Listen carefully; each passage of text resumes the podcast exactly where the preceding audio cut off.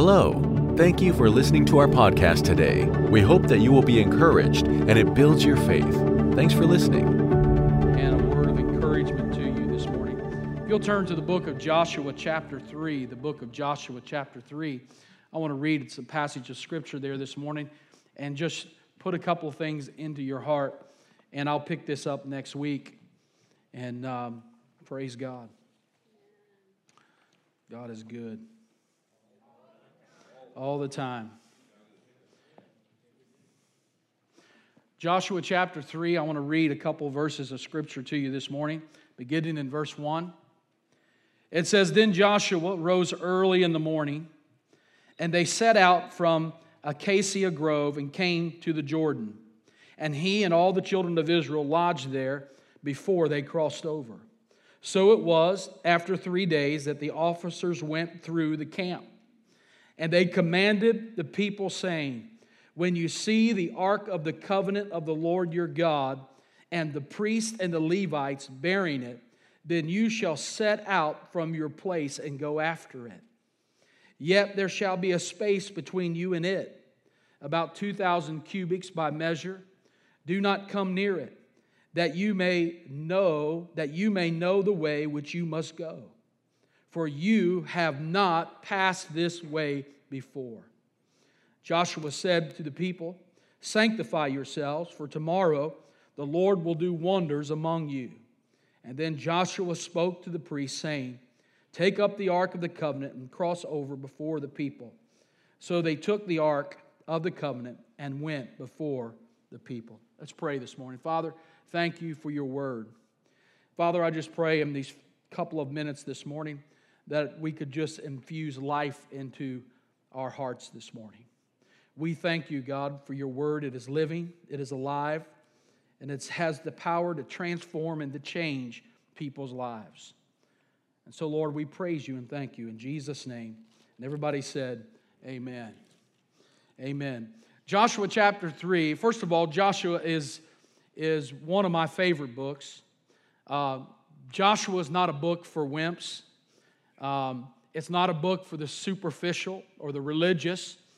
Um, it is a book of power for people who are willing to allow God to take over. It's a transformative book. Matter of fact, Joshua is the Old Testament version of the book of, of the New Testament book of Ephesians. Joshua is about possessing the land. Ephesians is about possessing life. And to do both, it takes courage to do both. You know, there's a difference between change and transition. How many y'all know change and transition are different? Change is external, it's based upon uh, circumstantial, it's based upon situations.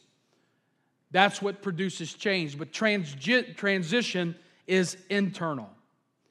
If you really want change to be permanent in your life, you have to make a transition.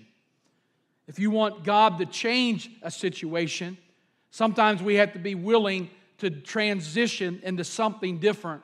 And that transition has to be an internal work that helps you deal with the external so that change can come in your life. In the 1860s, there was a French writer who published a new genre of literature, which we today, um, an author by the name of Jules Verne's, who, who we're very familiar with. He, uh, you know, he, he wrote science fiction, and he published uh, a book called The Journey to the Center of the Earth. And uh, in, in the book, it talks about a team of scientists who got into a volcanic tube and went to the center of the earth. And they found all of these past civilizations, all of these prehistoric animals. They had these encounters uh, that were bizarre and unknown and different. And, uh, and several years later, uh, came out the movie 20,000 Leagues Under the Sea. How many remember that movie? And uh, they had a ride at Disney World. And it's about a submarine um, that goes the depths that are not possible and encounters these huge sea creatures. And, and so uh, I don't know if you remember the movie or not, but it was a, a powerful movie. But out of that, um, Gene Roddenberry, who wrote Star Trek, right? Y'all remember Star Trek? Captain Kirk. Uh, these are the voyages of the Starship Enterprise to boldly go where no man has gone before. And uh, we love that in literature. We love that in literature and on TV. We love it in the movies. We love it in our books. We love it uh, in, in, in uh, drama. But that's not what we really like in real life. We don't want to go boldly, go to an area that's not comfortable to us. We don't like to go to places that are not real comfortable. Matter of fact, the older I get, uh, the more uh, I have to fight, fight that change in my life. And sometimes, you know, uh, I like consistency. I don't like change all the time. And, uh, and sometimes I have to allow events in my life that helped me drive me to new things. And uh, my grandma used to say, Don't be an old man sot in his ways, which means an old soul. Transition is always a part of life that usually helps us move to greater things. Transition is the process and what God uses to move us to greater things in our life. Churches should always be transitioning. If they're going to have an impact on a culture or a world or a generation, we should always be transitioning. And there should always be tran- transition that happens in the body of Christ. Some of y'all joined the church in the 70s. Do you know what you wore to church in the 70s? Leisure suits. Thank God we transitioned out of that. What a horrible fashion period was that. It's a wonder anybody got saved wearing that kind of stuff the church, right? But the truth is, this morning, we're in transition. Our nation's in transition, our country's in transition. We're in major, major transition shift in our culture and in our world. A theologian by the name of, of Joel Rosenberg, he wrote a book a couple of years ago called The Exploration, called The Implosion. And in the book, he talks about America being on the brink of a cultural war and a collapse of civility into and, and going into a period that has not been known before. I read an article this week on a theologian. I don't know if you're familiar with Dr. Erwin Lutzer, who pastored Moody Bible Church in Chicago. The last sermon of series that he taught his church before he retired was he taught a series on, on um, preparing people for spiritual persecution and and for martyrdom, he said, because there's coming a day that has not been seen since the Reformation. And so we're living in a time of transition. Change is happening. But even the church, we've got to learn how to transition.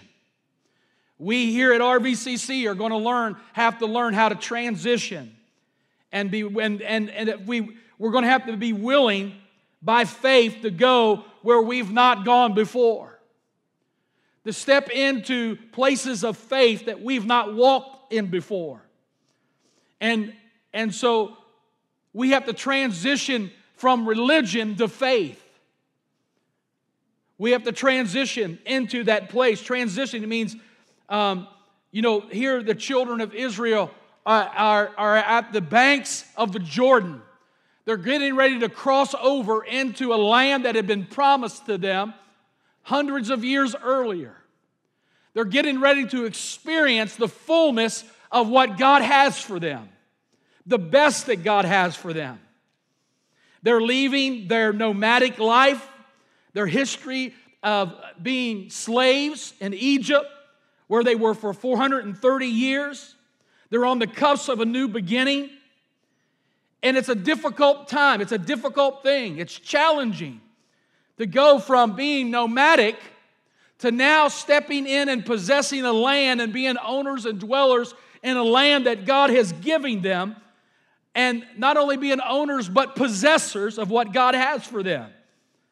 I don't want to live a spiritual nomadic life, a life that's just wondering where I'm supposed to be, wondering what I'm supposed to do, never possessing what God has for me, never possessing the best that God has for me but stepping into a place where I begin to possess the land and position and to walk into a future and, and know that God is with me, that God is, is, is, is giving me territory in my life.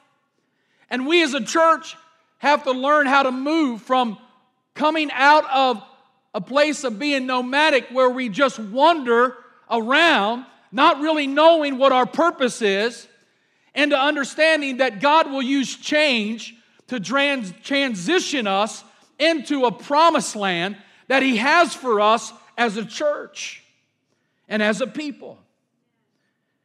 That we are, that just as the children of Israel, here's what they find themselves. They have, they're getting ready to experience a new future, but to experience it without an old leader. I mean, change is coming. The Bible tells us in Joshua 1 that Moses had died. Now, we read that and we hear that, but you don't understand what that meant to them.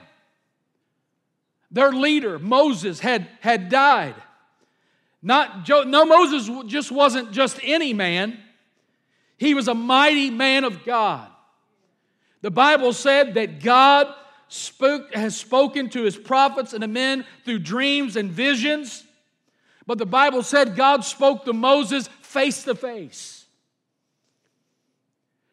40 years, God, Moses was leading the children of Israel. It was Moses that lifted up his staff at the Red Sea, and the Red Sea began to part. It was Moses that established the law it was Moses that established the plans for the tabernacle and how they were to approach and worship God. It was Moses that turned the, the, the, the rock, a water out of the rock. He turned the bitter water to sweet. It was Moses that prayed for the manna. And it was through Moses that the children of Israel came to the place where they understood and knew God. But Moses is gone. The Bible says that he's dead.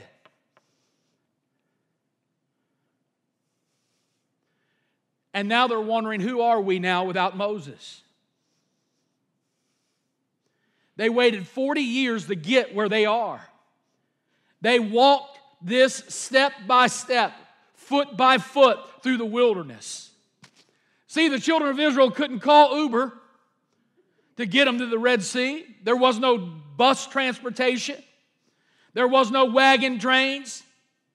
There was no Tesla, right? There was no, there was no steam engines. Step by step through the desert, through the wilderness, walking step by step, depending upon God. They had come to this place. They come to this place of dependence upon God. And what happened is now they better learn how to transition because they're going into a new land and change is coming. And if they don't know how to transition into that new land through that change, then they're going to struggle deeply. I'm here to tell you we're living in an hour when the church better learn how to transition in this hour. We're coming out of a pandemic, praise God, I said, We're coming out of it, praise God. We're coming out of it, but it's produced and re- required a lot of change. There's been a lot of change, and a lot of change is happening. And the church is going to have to learn how to transition into this period, into this season. And so, when we begin to look at Moses, we need to learn how to transition. My grandmother used to sing an old hymn Old gospel hymn, it used to go like this In times like these, you need a Savior. In times like these, you need an anchor. But be very sure your anchor holds, that it grips the solid rock. This rock is Jesus. Yes, He is the one. Where's your anchor this morning? The question is, what are you anchored to this morning? Are you anchored to fear? Are you anchored to uncertainty this morning? Are you anchored to hopelessness this morning? Are you anchored to tradition and religion? And I'm here to tell you that if you're anchored to those things, your anchor won't hold. We need to be anchored into Christ this morning, into Jesus, who is the author and finisher of our faith this morning. And so this morning we see the children of Israel, they're camped at the banks of the Jordan. How do we respond to God in transition from, the, from what we know to the unknown? Or when He moves us from our comfort zone? They're now getting ready to leave what is known and go into the unknown. They're, they're leaving uh, this life that they had for 40 years, and now they're stepping in to something that, that, that is unknown to them. How do we transition in this time period as the church? How do we transition in our life when change all around us is going on and we're not sure we want all of this, we like all of this? But I'm here to tell you it's time. God believe God is going to raise the church up stronger than ever in this hour. And I believe God wants us to transition.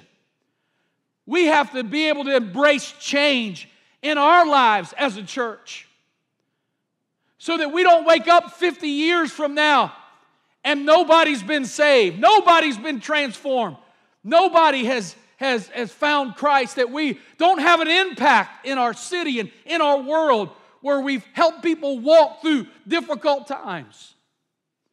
But I think the best for us is ahead. I think God has the best for us ahead, just like the best for the children of Israel was ahead of them. We don't like to be moved out of our comfort zones. We don't like to be moved out of what is known into a period of unknown. But some of you are in that place. Some of you are in transition in your life. Some of you are transitioning in a job or a city. You're transitioning in life in many areas. And sometimes God pushes us out of that comfort zone. And now God is taking them into the promised land to which to them they thought was impossible, that it could not be done, that it could not be accomplished that it, they, they, that it was told that this cannot be done, this cannot happen, this cannot, this is something that is impossible. Stop believing that it can happen, regardless of what God says. We're telling you that it can't be done. How many know that with God all things are possible? And sometimes when we move in transition, we feel that that transition is a time of impossibility. We get up and, and we make statements. I believe the Lord spoke to my heart the phrase, a city can be won. I believe a city can be won. But there's some who say that's impossible. You can't win a city. You can win a city. With God's help, you can do all things. But I want to leave with you a couple of things this morning. And give me five minutes. give me five minutes. I want to drop this into your spirit this morning. That's an inside joke for those of you that are visiting. It means 105 minutes. No, it doesn't. I'm just teasing. It does not.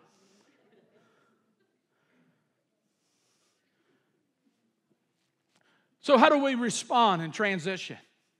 How do we step forward and move forward into what God has for us? How, how, do we, how do we do it by faith? How do we leave a nomadic life as believers and step into a promised life or a life that is a land where God leads us and takes us. How do we do that? How do we cross over the impossibility into God's best for our lives? Well, I'm glad you asked because I'm going to give you a couple of things. Number one, they had to look back to God's provision in their life.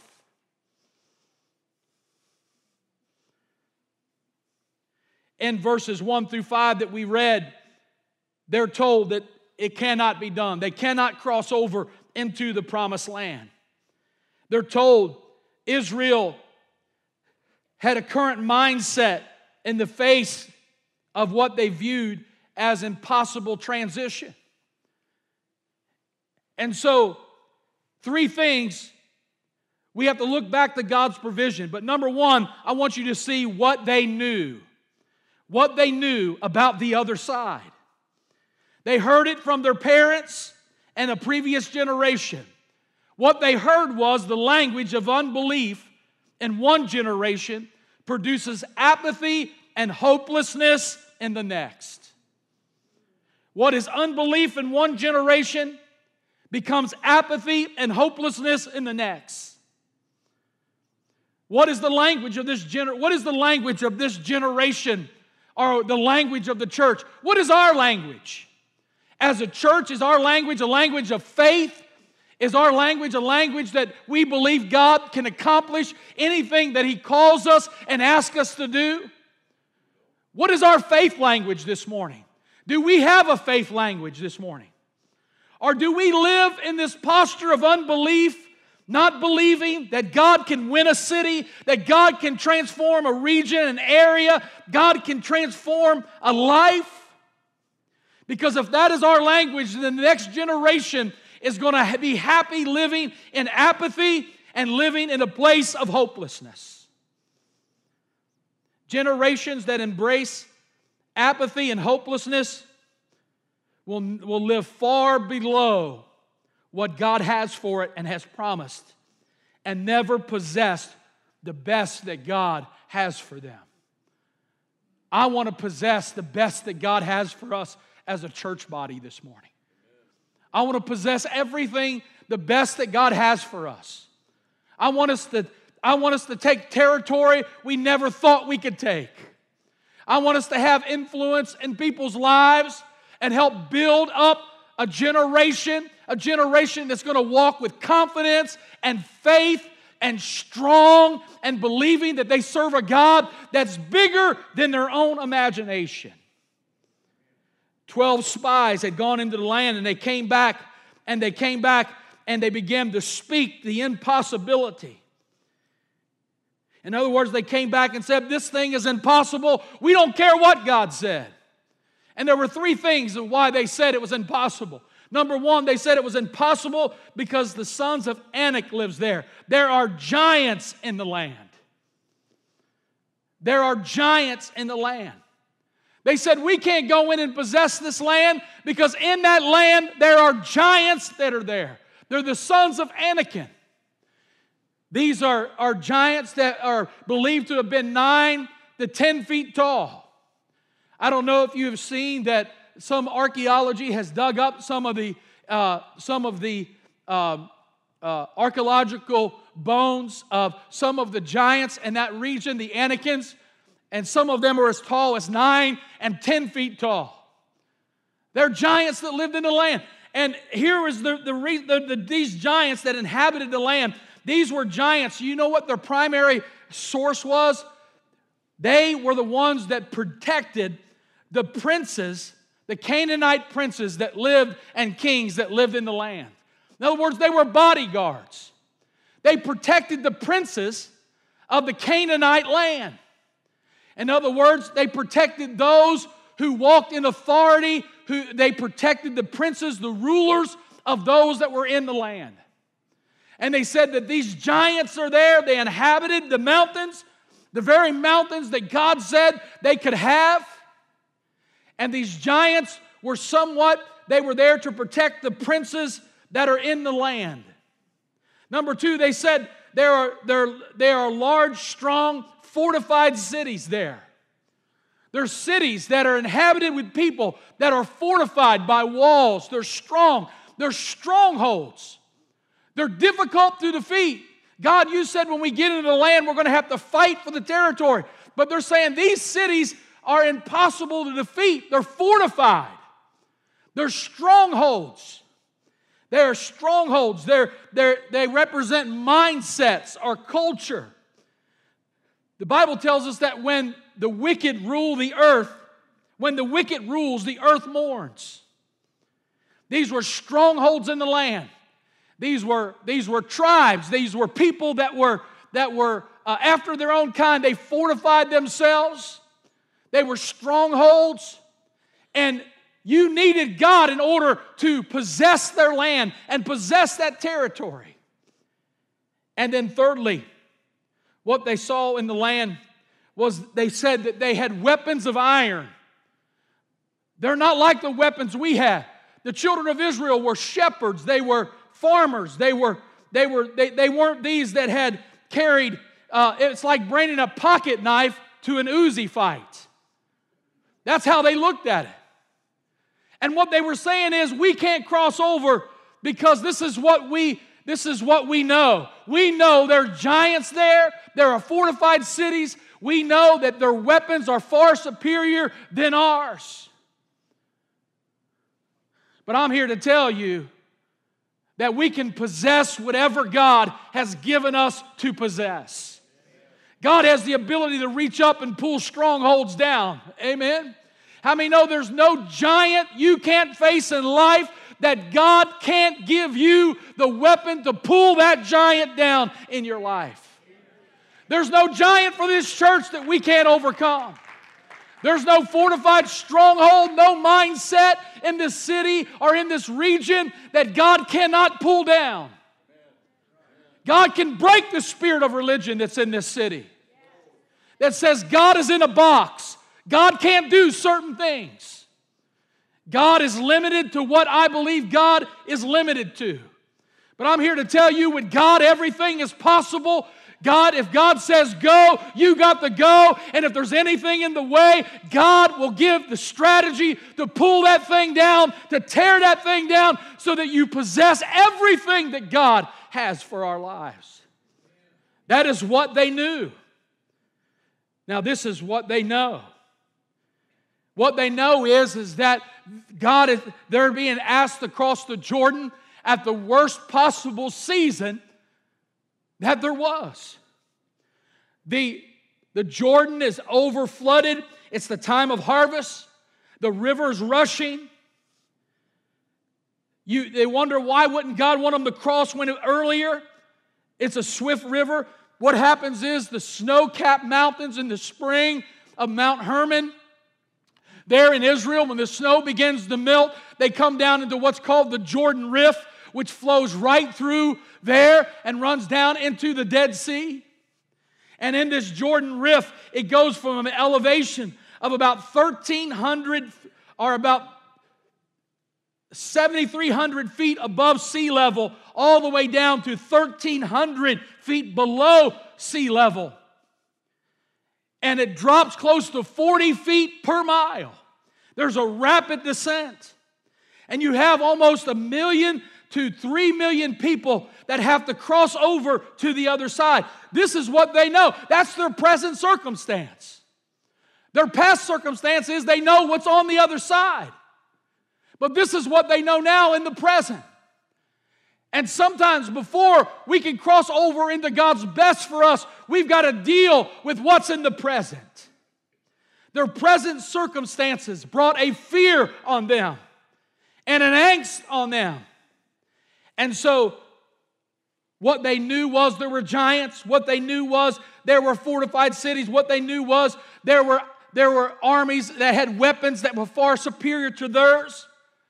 And what they know now is that the Jordan's rivers are overflooding. How in the world are we going to cross that? There's no way. It's impossible to do. So it's what they know. And then there's what they don't know the unknown. Verse 4 tells us, Yet there shall be a space between you of about 2,000 cubits to measure. Do not come near it, or that you may know the way by which you must go, for you have not passed this way before.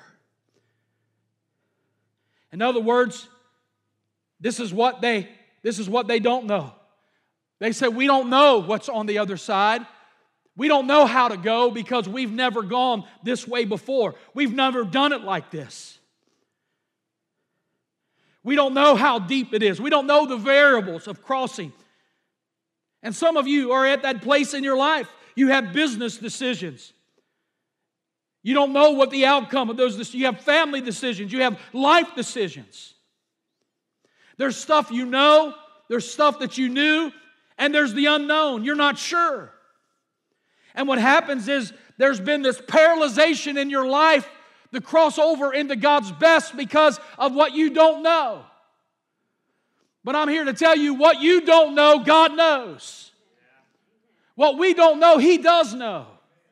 And when He asks us to go further and to go deeper and to go into a greater place, we may not know what it's all involved there, but we do know this. If He leads us there, He'll protect us there, He'll keep us there, He'll go with us there. And so some of you just need to transition into what God's best is for you. We need to transition as a church. So we have to understand this morning number one, we have to look back to God's provision.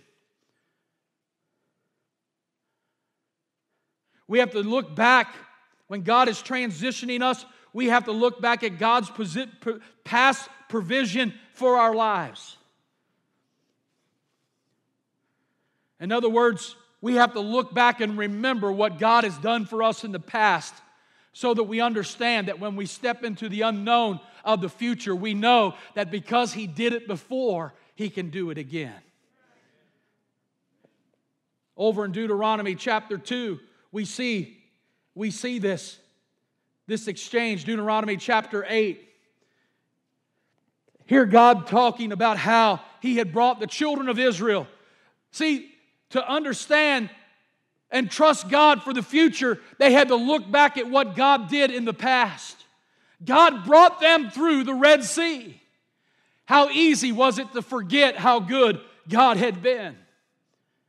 The past is not what we long for, but what we live from. I live from it, I don't live in it. I live from the past. I thank God for the past that was in my life. I thank God for the past of, of where God showed up in my. How many are thankful for where God showed up in your life in the past? And you have the testimony of knowing He was there for you and brought you through some stuff. Anybody in here, God's brought you through some stuff? God's brought you through some trials. He's brought you through some difficult times. You know He was there in the past. And so when you step into the unknown now, you can be sure the same God that was there is the same God that'll be on the other side.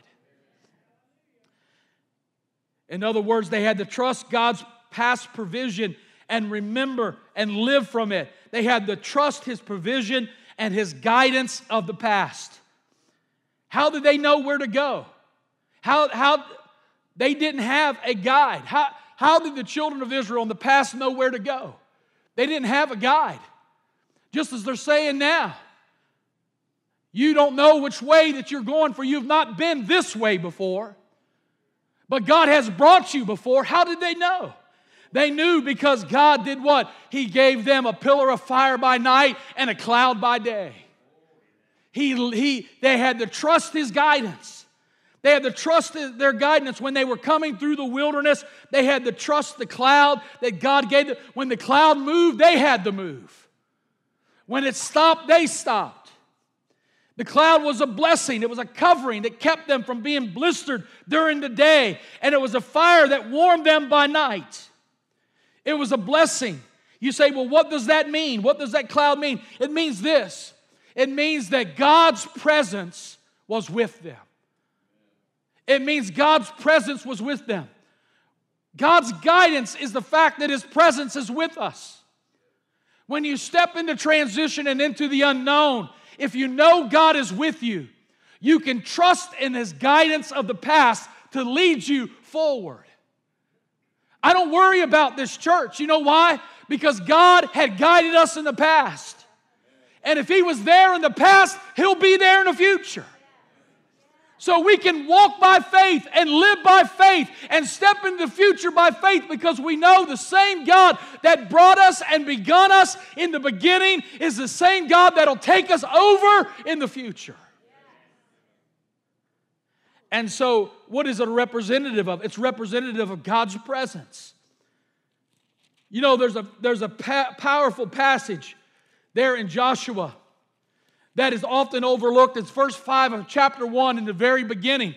And this is what God said to Joshua He said, No man shall be able to stand before you all the days of your life. As I was with Moses, so I will be with you. And listen what he says I will not leave you nor forsake you. Somebody needs to hear that this morning. You need to hear that God will not leave you nor will he forsake you. I mean, this is scary for the children of Israel. Everything is changing. How many know change is scary?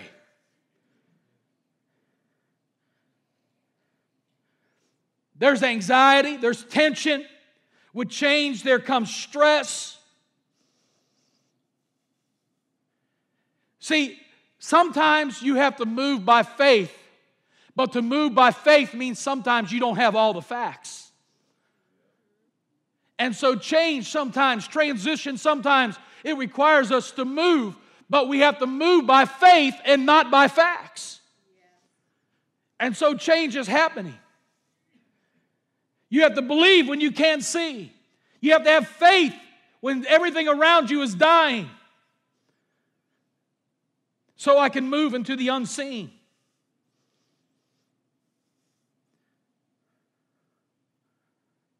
We know how to wander, the children of Israel, but we don't know how to build. Do we know how to pick fruit in the promised land? Do we know how to take territory? It's when everything is changing around us. Does faith have its greatest relevance and power in our life?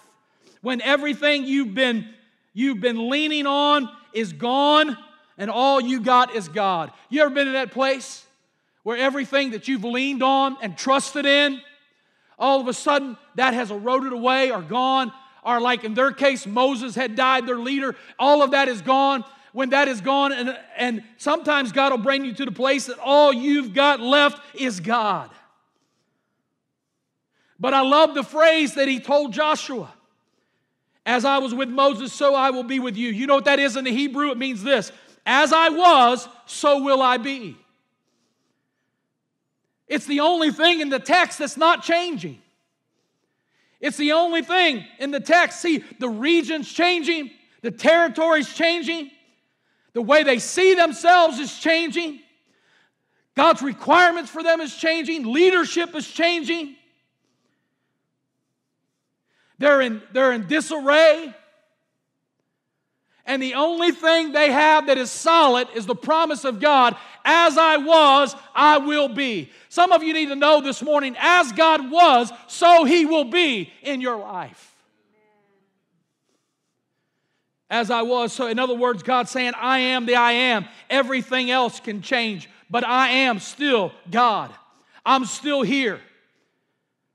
I'm still with you. I still got you. I know you're in a new city, but I'm still with you. I still got you. I know you're in a new job, a new relationship. I know you're fighting new devils, but I'm still here. You're in a new season, but I got you. As I was, so will I be. That's my prayer this morning. As God was, so He will always be with us.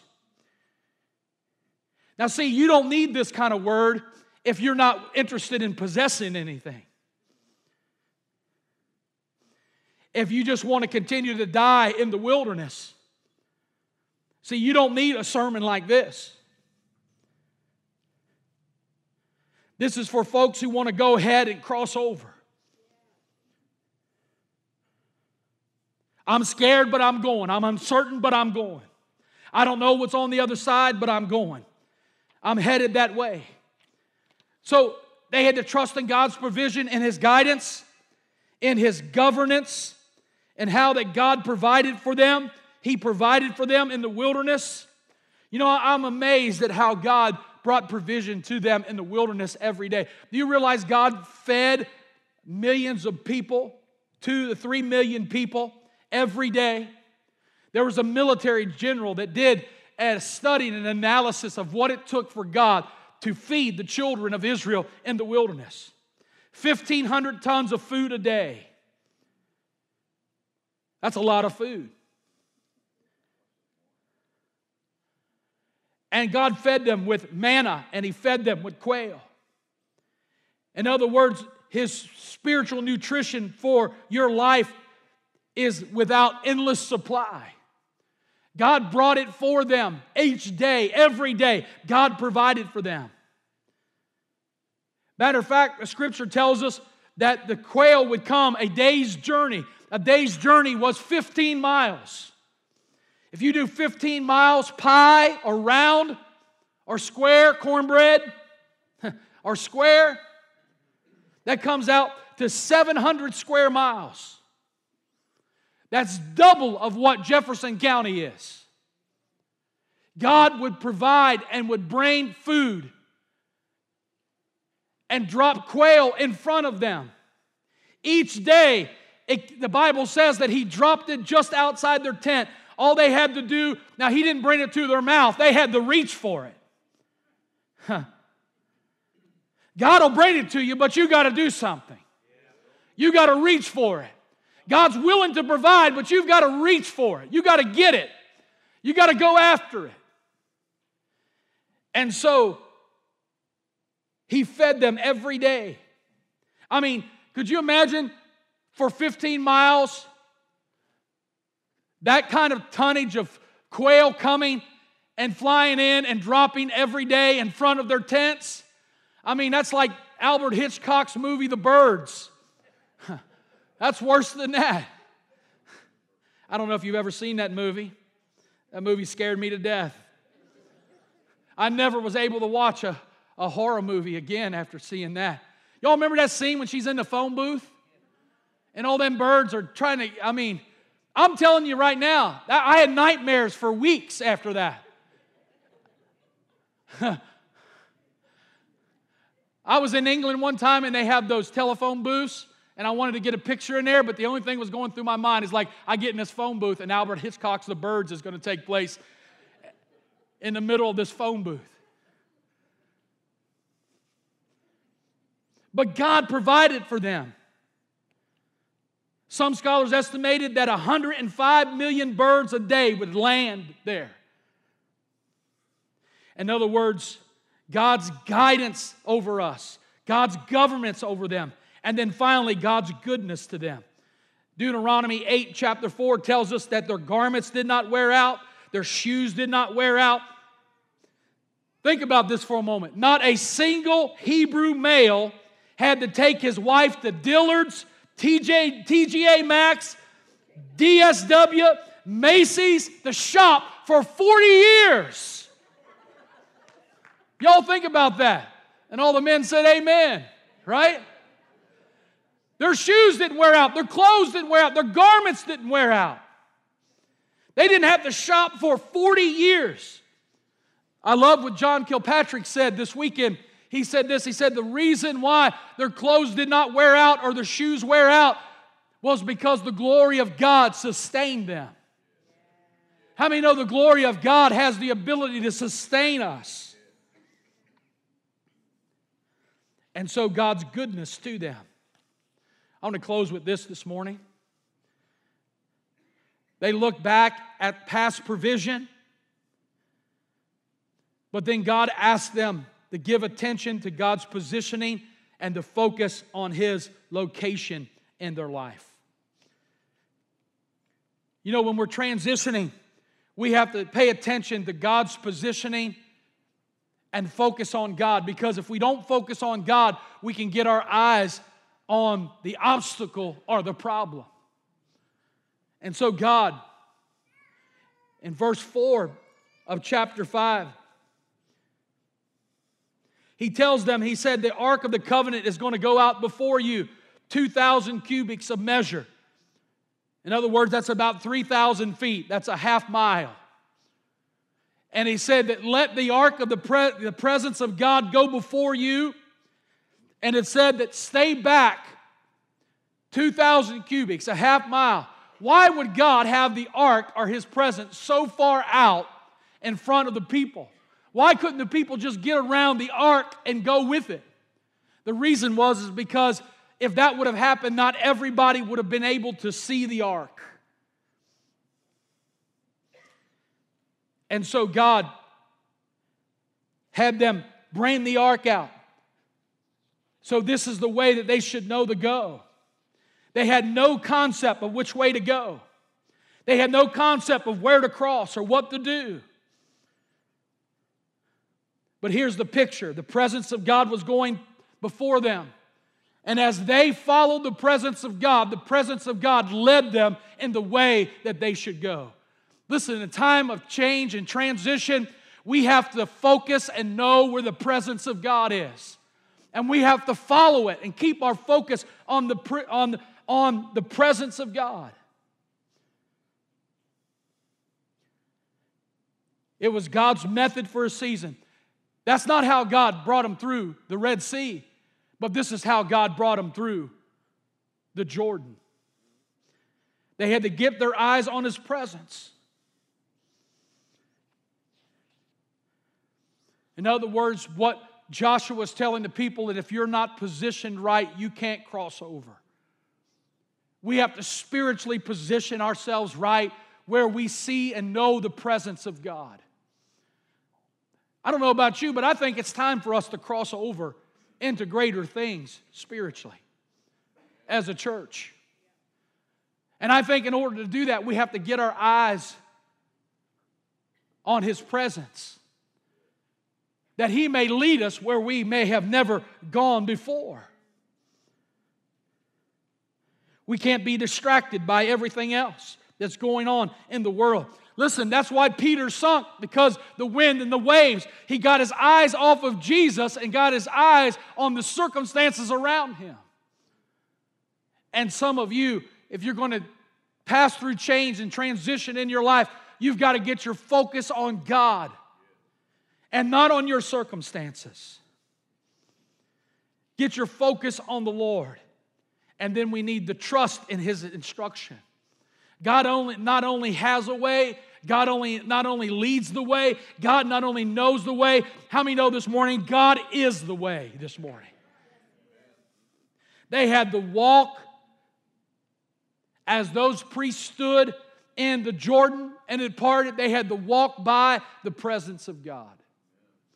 Pastor Adam, if you'd come this morning.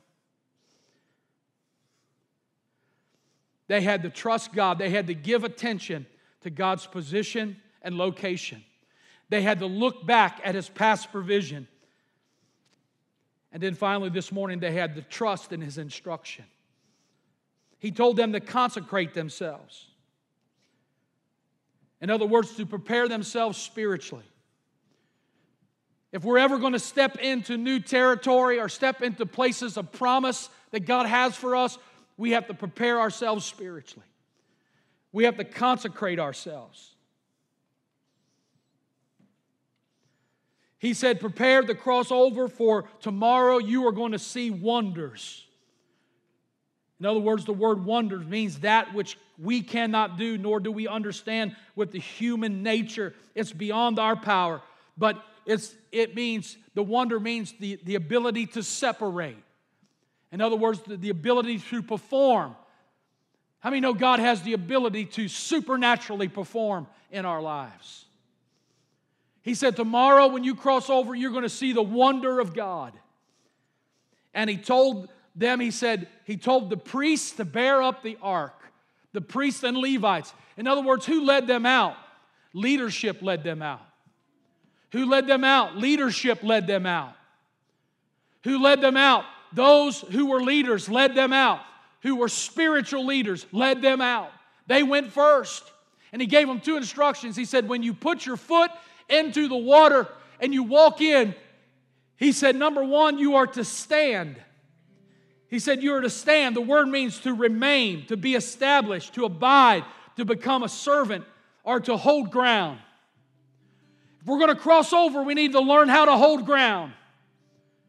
We need to learn how to hold to the promises of God and His Word his instruction for our lives to stand. And then he said, in verse 13, he told them, and the priests should rest in the water. In other words, to put, in other words, to rest, to put a settling to. In other words, to put a firmness to, to rest. In other words, they had to get their feet wet. We had to learn to get our feet wet. See, nothing can happen spiritually until we're willing to get our feet wet, until we're willing to step into the place where difficult waters are. In our community, we need to step into different, difficult places in our community. We have to step in and help those that are hurting, help the drug addict, help the Help those that are homeless. Help those that are struggling. Help single moms. Help those that are in our culture that are struggling. We have to be willing to get our feet wet and to step in so that we can see God do the wonders that He has promised us to. Step into the water, wade out a little bit further into the deeper. I have a preacher friend, and uh, Occasionally, I'd have him come and sing for revival when I was pastoring in East Tennessee. He used to sing a song, my kids used to love it.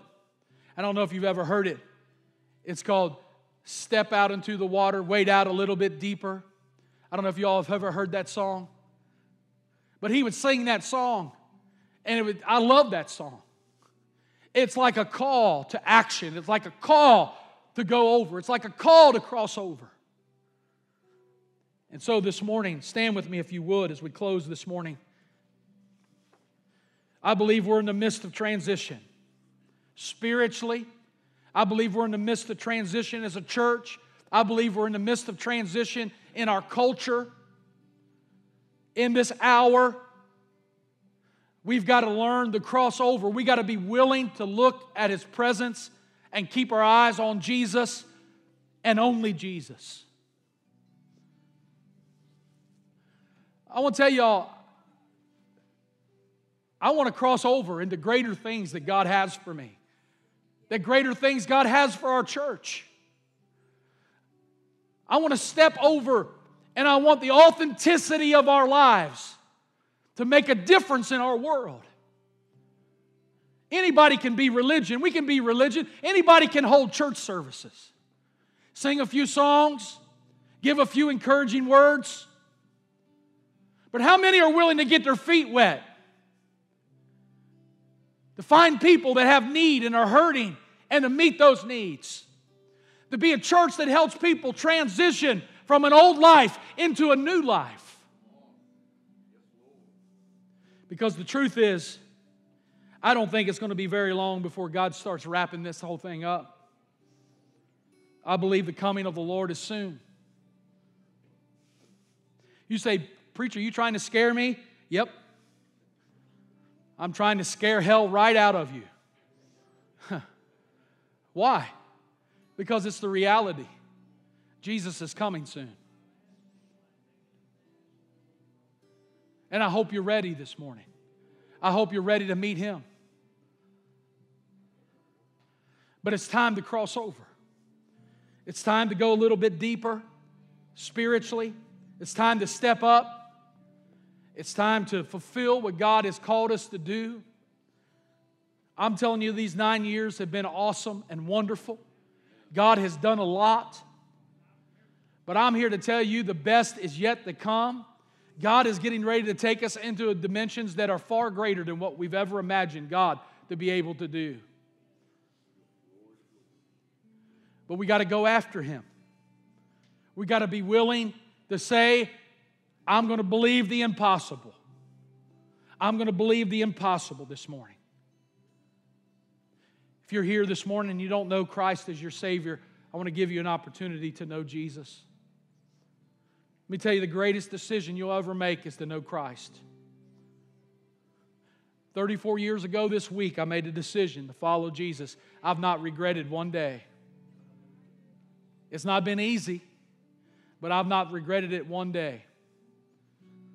God gave me my sanity back, He gave my life back. put joy in my heart. It's a joy to serve God, it's a joy to be a part of His kingdom. Let me tell you, the church ain't perfect. We're not perfect. Ministers aren't perfect. I'm not perfect. Ask my wife. She'll got, she's got a list.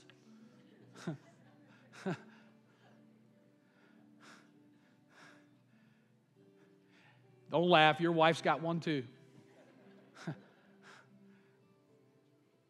We're not perfect, but we know one who is.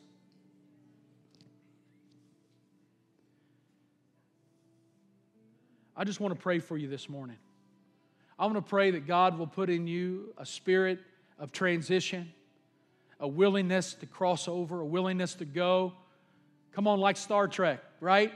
Let's go where no man has gone before, right? Except instead of Captain Kirk and the Starship Enterprise, it's Jesus aboard the church, being led by the Holy Ghost. If you're willing to go this morning, I want you to put your hand on your heart this morning. If you're willing to step in to the waters, wade out a little bit deeper, you're willing to cross over into a better place spiritually, Father, we put our hands on our heart as a sign of surrender. For God, we know that out of the abundance of the heart, the mouth speaks. It's where our confession comes from. And Father, we pray that you will touch our hearts this morning. That God, you will speak to us, that there's you have more for us. You have greater encounters for us than what we're even experiencing right now. There's levels of freedom that we can arise to that we have not even known yet. There's your presence that we've not even encountered yet that we believe is coming. And so, Lord, we pray that you'll position us this morning Position us from the fact that we know that God, you were with us before, you will be with us in the future. Let us look back, God, and know that you will provide for us. Just as you provided for the children of Israel in the wilderness, so have you provided for us. We know your presence is with us in the midst of change. Some of us, things around us are changing so fast we can't even keep up, but we know you're there with us. You're our cloud by day and fire by nights.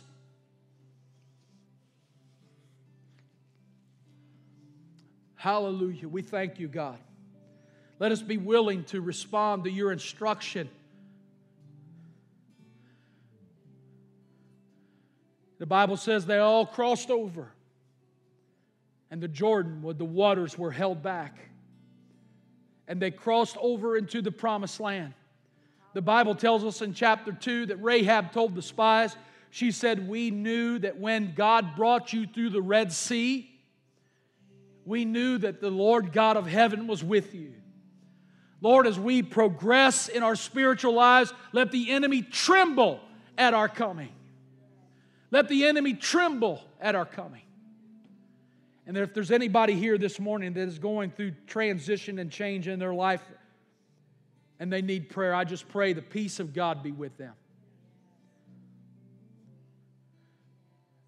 Though the season may be very difficult for them, I pray a peace that passes all understanding that comes on them. As our world is changing, God, you have helped bring us through this pandemic. We thank you for your protection over our lives. We thank you, God,